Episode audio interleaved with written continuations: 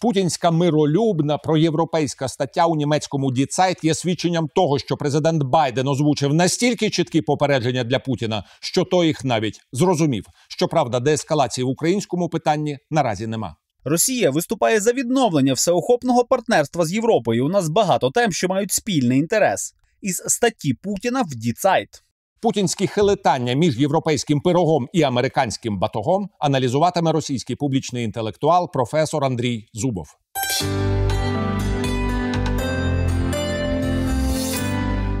Здравствуйте, уважаемый Андрей Борисович. Рад вас приветствовать в студии телеканала «Эспрессо». Ну, как говорится, о встрече между Байденом и Путиным все уже, условно говоря, высказались, да?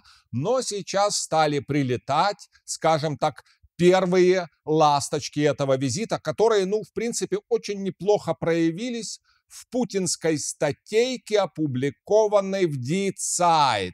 Да, и можно сказать, что Путин начал уже несколько повиливать геополитическим хвостом, хотя, в принципе, он мне очень напомнил сталинско-молотовские подходы в начале 50-х годов. Сейчас совершенно другая ситуация. Э, сейчас э, Россия слабая страна. Э, у нее есть ядерное оружие, которое же осталось от Советского Союза, но у нее нету никакой ауры больших побед скорее наоборот. Экономика в плохом состоянии, общество недовольно и бедно. Так что за спиной Путина нет вот этого, этой базы. И кроме того, Сталин и Молотов планировали в своем безумии начать как раз в это время, 51-52 год, планировали начать Третью мировую войну не позднее 54-55 годов. Ядерную войну, теперь мы это знаем точно, теперь рассекречены документы э, восточноевропейских стран, э, заседания штабов, э, планировалось э, захват всей Европы до Ла-Манша. Я думаю, что сейчас Путин и понимал раньше, и после встречи с Байденом как бы осознал вновь, что ну, реальной войне победитель будет. Будет. И это будет отнюдь не Путин. Да, цена войны будет велика, но э, Россия будет разгромлена полностью.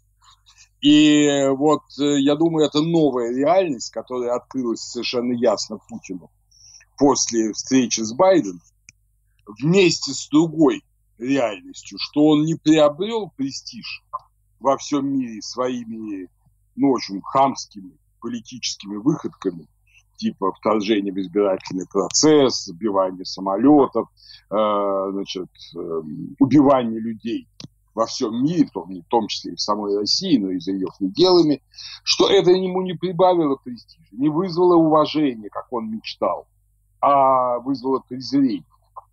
Не страх, а именно презрение и полное оттеснение на периферию политической в международной жизни. Все это как-то стало ему, по-моему, ясно.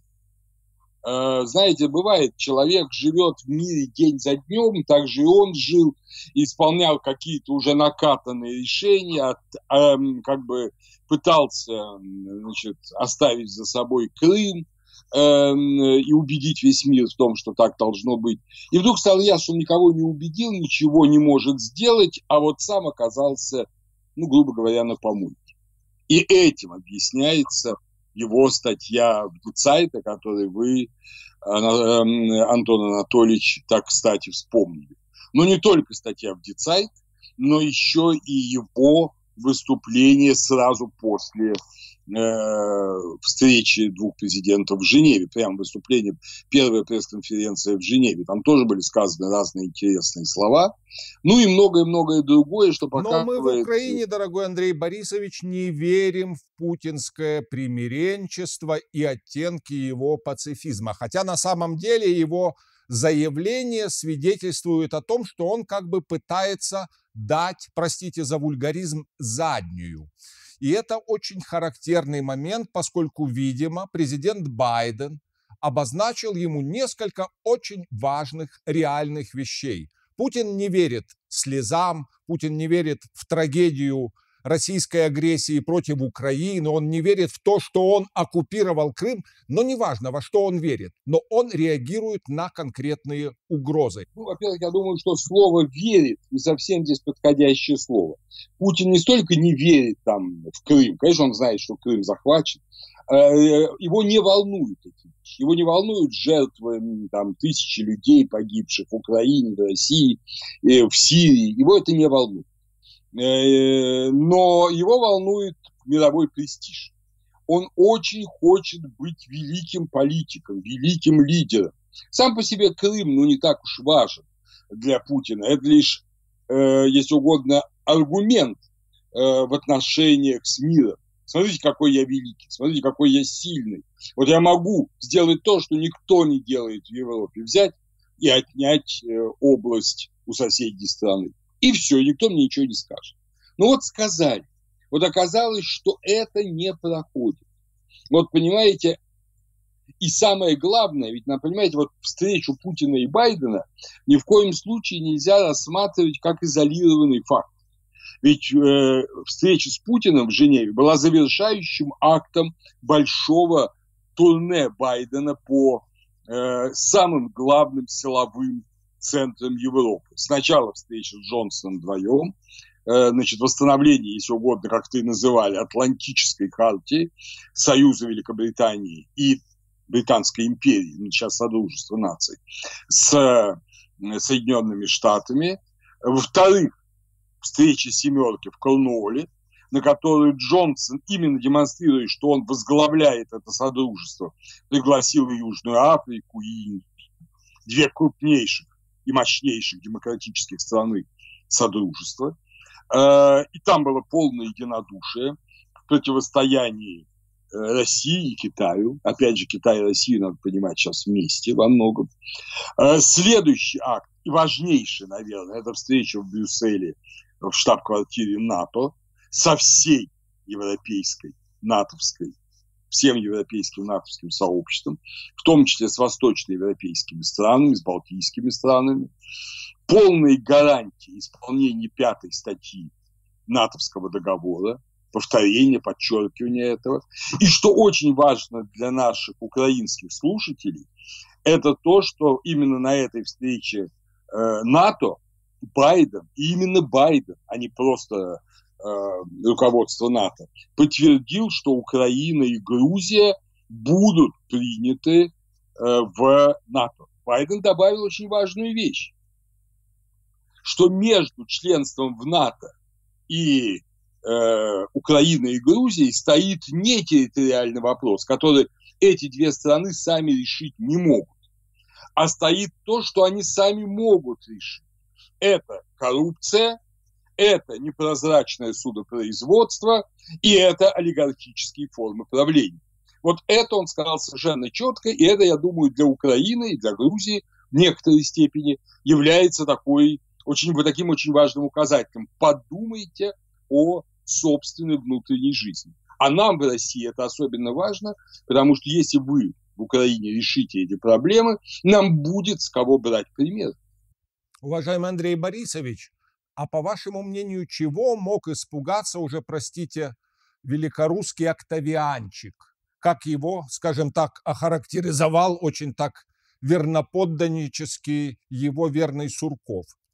Сурков э, полностью потерял всякое ну, как бы уважение к себе в Кремле после того, как его глобальный план с Украиной, Новороссией присоединением, значит, э, земель, которые якобы населены русскими людьми и мечтают воссоединиться с Россией, после того, как весь этот план его провалился и привел Россию, ну, в общем-то, к международной катастрофе.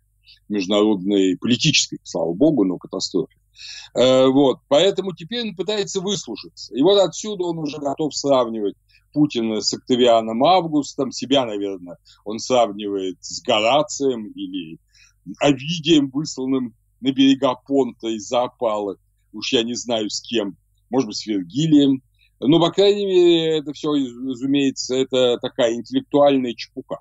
Я думаю, что все обратили внимание, кто набрался силы послушать пресс-конференцию Путина в Женеве, что Путин сказал, что Байден оказался очень умным, твердым политиком. В этом смысле совсем его неправильно рисовали наши средства массовой информации, да и американские тоже. Понимаете, то есть он осудил собственные СМИ, которые давно уже кормятся с его руки. Это, конечно, очень серьезный сигнал. Ну, про американский, понятно, было сказано так, для приличия. Вот. Э, то есть он в Байдене увидел человека, которого он раньше не подозревал в нем. Не синильного старика, а умного и все понимающего, что и жесткого политика, которого действительно, как вы правильно сказали, Путин ценит. Э, и, и первым результатом этого, э, этого заявления был даже не статья в Дицай, а было первое вето президента на закон Думы, им же инициированный, о э, так называемых фейках э, в, СМИ, в средствах массовой информации. А потом, конечно, это статья в Дицай, в которой были сказаны две очень важные вещи. Во-первых, было сказано, что Россия, безусловно, европейская страна и стремится, и страна европейской культуры, а не евразийская, как там Проханов много говорил, и многие другие товарищи. И во-вторых, что будущее Европы – это интеграция. Он назвал, но он забыл, что отцом интеграции европейской является Шуман, э, которого, в общем-то, очень ценят в Европе, сейчас его даже канонизировать собираются, как католического святого.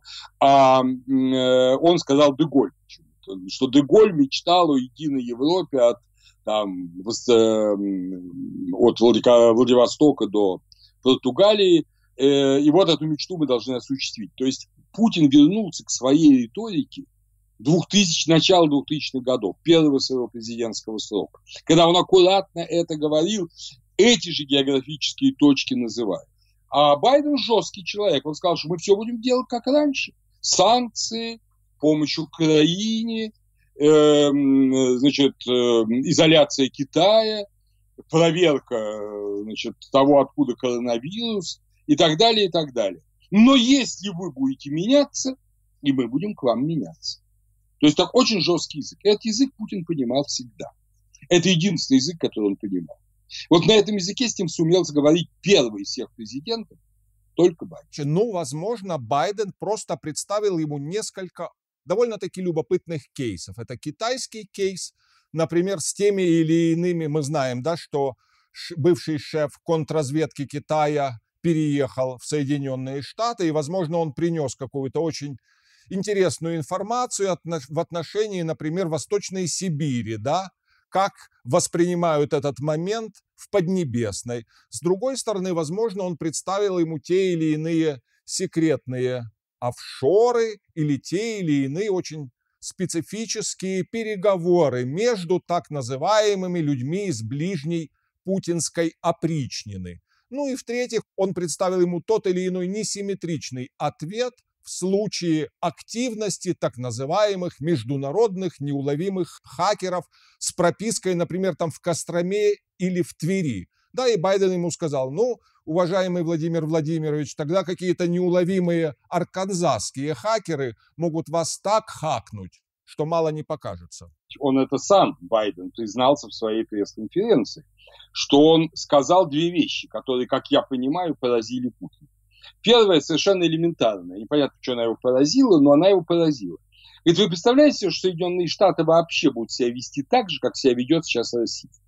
Вот Соединенные Штаты с ее огромным потенциалом станут также отбирать, станут также вторгаться в выборы, станут также убивать э, людей там по всему миру э, и потом говорить, что это не мы. Вот представляете, если США будет э, делать, что вы тогда сможете сделать? И второе, да, он прямо сказал, он не сказал про Канзас, он назвал другие штаты США. Он говорит, вы знаете, говорит, а если у нас, говорит, в Мэйне или во Флориде какие-то компьютерщики начнут действовать против вас, то они обрушат всю вашу систему, вот абсолютно всю вашу систему цифрового управления страной. Это он сказал откровенно. И Путин это понял.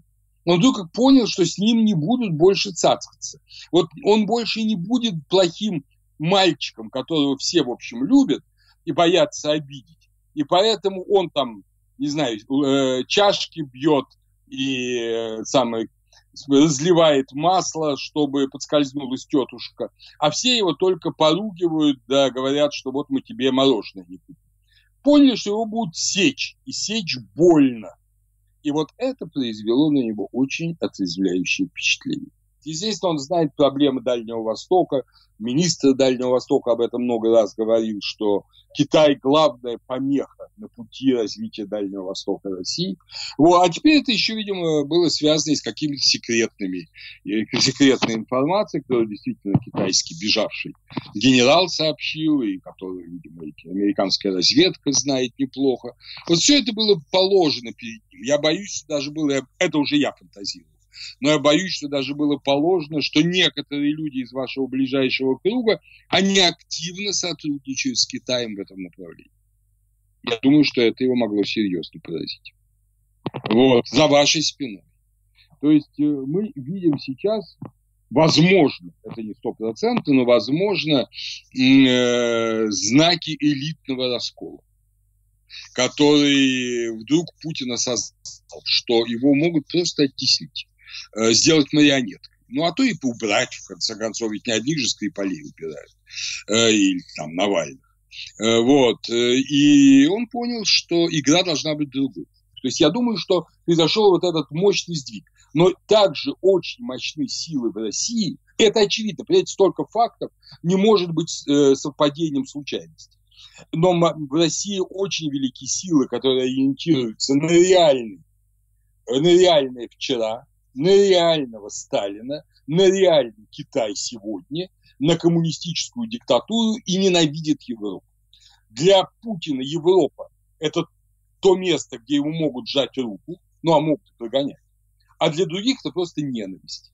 И вот сейчас на этой почве, возможно, происходит раскол, который для Украины будет иметь, я думаю, большое и, скорее всего, положительное значение ну, с искренним сожалением должен завершать наш разговор. Благодарю вас, уважаемый Андрей Борисович, за этот блестящий анализ происходящего в эфире телеканала «Эспрессо». Спасибо. Всего доброго. Счастливо.